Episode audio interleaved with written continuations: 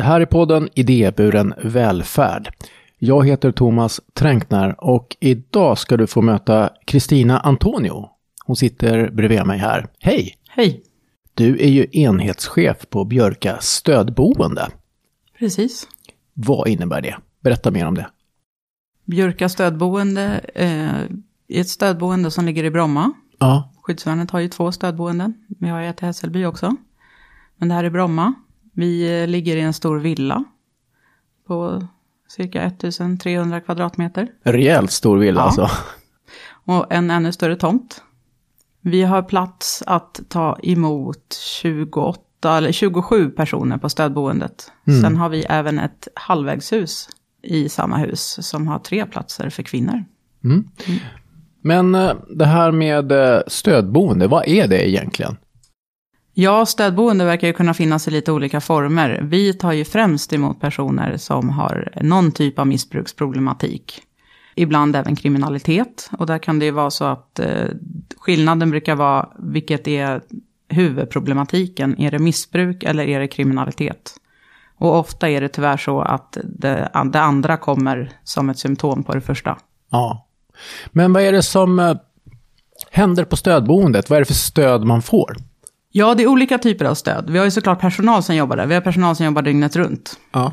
För att stötta och motivera, få iväg på din, ska gå på din behandling eller du ska gå på något samtal eller du behöver hjälp göra ett veckoschema eller vad ska man handla, vad ska man äta, när är det dags att städa rummet och ganska basic grejer. Sen finns det ju även, vi har ju enklare typer av kontroll också. Vi tar urinprover, man blåser i en alkoholmätare för att se att man håller sig nykter. Och sen finns det ju djupare typer av samtal, motiverande samtal med sin kontaktperson som man får stöd.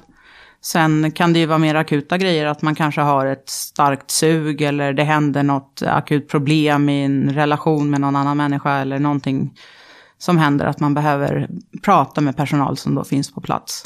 Men något som fungerar väldigt bra i Bromma är också det kollektiva stödet som de som bor hos oss får av varandra. Hur länge har det funnits stödboende i Sverige? Ja, eh, vi är väl ett av de äldre, vi är 102 år i år. Grymt. 102 år. Ja. Har ni funnits där alltså i Bromma i 102? Nej, vi har legat på en annan plats tidigare, men eh, ungefär sedan 60-talet har vi legat på den här platsen. Ja, just det. Men vem är det som kommer till det här stödboendet då? Jag, menar, jag tänker hur gammal är man för att, vara, för att hamna där? Man behöver vara över 18 år Ja. eh, vad det gäller ålder. Och i övrigt så är det väl inte så mycket krav. Förutom den väldigt viktiga delen, nämligen att man kommer frivilligt. Man ska vilja vara hos oss. Man ska vilja, man ska sträva efter att vara nykter och drogfri. Och få någon typ av ordning på sitt liv. Eller ha någon typ av mål med vad man ska göra sen. Men eh, när man är där, eh, vad är det, alltså boende, det är ju ingen lägenhet utan vad får, alltså man, får man ett rum? Man får har, ett ni, rum. har ni kök och sånt där? Så lagar man sin egen mat och städar eller liksom hur funkar det praktiska livet på det här stödboendet? Man får ett rum. De flesta rum ser olika ut. Eh, I princip alla rum har egen toalett. En del rum har även egen dusch. Annars har man gemensam dusch på undervåningen. Eh, Där finns det en bastu också. Vi har ett gemensamt gym. Så de grejerna kan man använda. Och sen har vi två gemensamma kök. Där man lagar sin egen mat. Man har kylskåp på rummet där man kan förvara sin egen mat. För vi har varit med om väldigt mycket konflikter när vi har haft gemensamma kylskåp. Men gemensamma kök, det funkar. Vi har två kök, ett är jättestort, ett är jättelitet. I princip alla använder det jättelilla köket. Och på något sätt funkar det. Klart det är konflikter, det är det på alla arbetsplatser också. Men eh, det funkar. Ibland, som jag sa tidigare, att de stöttar varandra. Många har matlag med varandra, de handlar mat tillsammans. Man bjuder in när någon inte har eller någon sitter och ser lite ensam eller ner ut. Så ja, jag ska äta, vill du ha en tallrik? Och så. Vad är det för mål med det här egentligen? Varför har man stödboende? Det är ju meningen att man ska kunna få stöd innan man klarar av att bo i ett helt eget boende.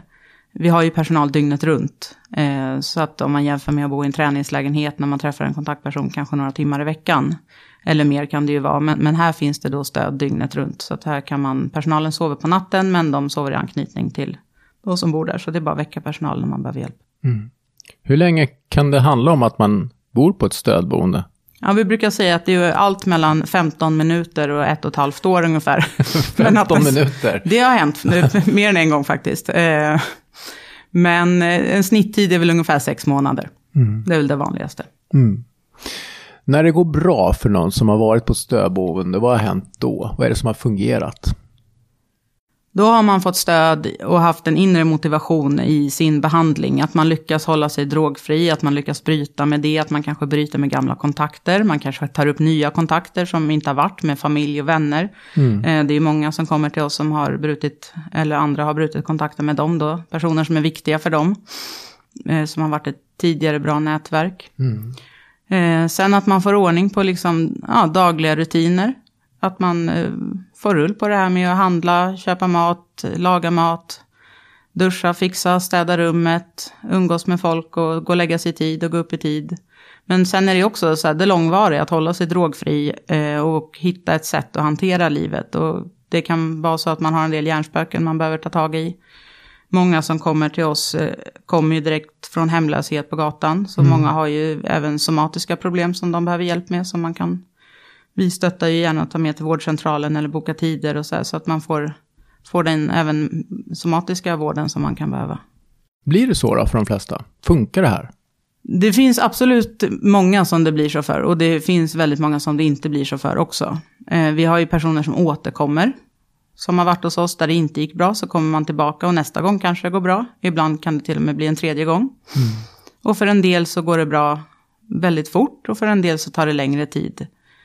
Det är ju ganska vanligt hos oss att man kan ta ett återfall. Det är ganska vanligt när man håller på att bli nykter att man tar ett återfall. Då blir man ju avvisad från oss. Vi är ett drogfritt boende. Det innebär att man inte får vara på boendet helt enkelt. Tills det att man är, är antingen nykter och att man kan blåsa noll eller att man lämnar ett rent urinprov. Mm. Ja, mycket handlar ju om de boende och deras vilja att ta itu med sig själva. Mm. Men det är också det de kommer till, det bemötandet och den personal som är där. Om vi skulle ställa samma fråga vad gäller personalen, vad är det, i de här framgångsrika fallen, vad är de viktigaste ingredienserna för att det, från personalens sida, deras agerande som, är, som betyder mycket för att det ska bli bra för de boende? Jag tror att det absolut viktigaste när man jobbar hos oss, det är att man är flexibel. Eh, jag pratade faktiskt med en personal om det idag. Vi pratade om det här med det är jätteviktigt att man upprätthåller alla regler.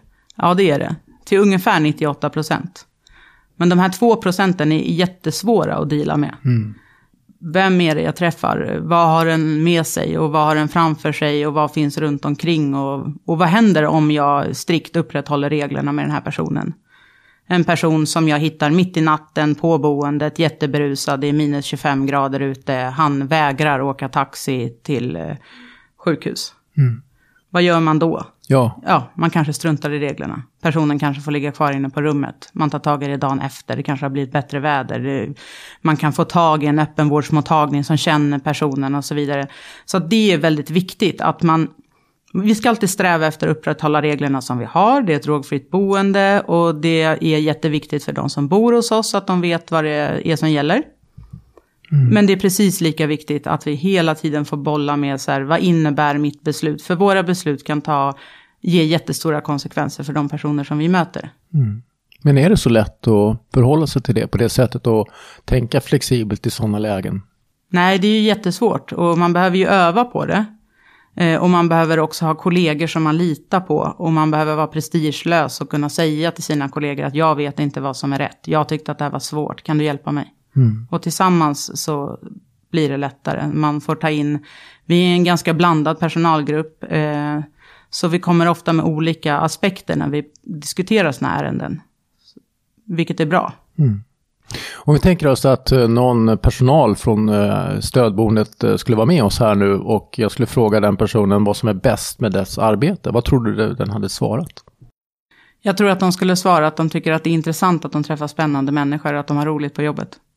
Mm. Vad tycker du är bäst med ditt jobb? Ja, det är nog ungefär samma sak faktiskt. Eh, det var som vi sa någon annan gång att många som man eh, träffar eller som hör talas om stödboenden kan tänka att det är väldigt stökigt och rörigt och det händer mycket och vi springer runt och släcker bränder och det händer grejer hela tiden. Men oftast är det ju väldigt lugnt och trevligt.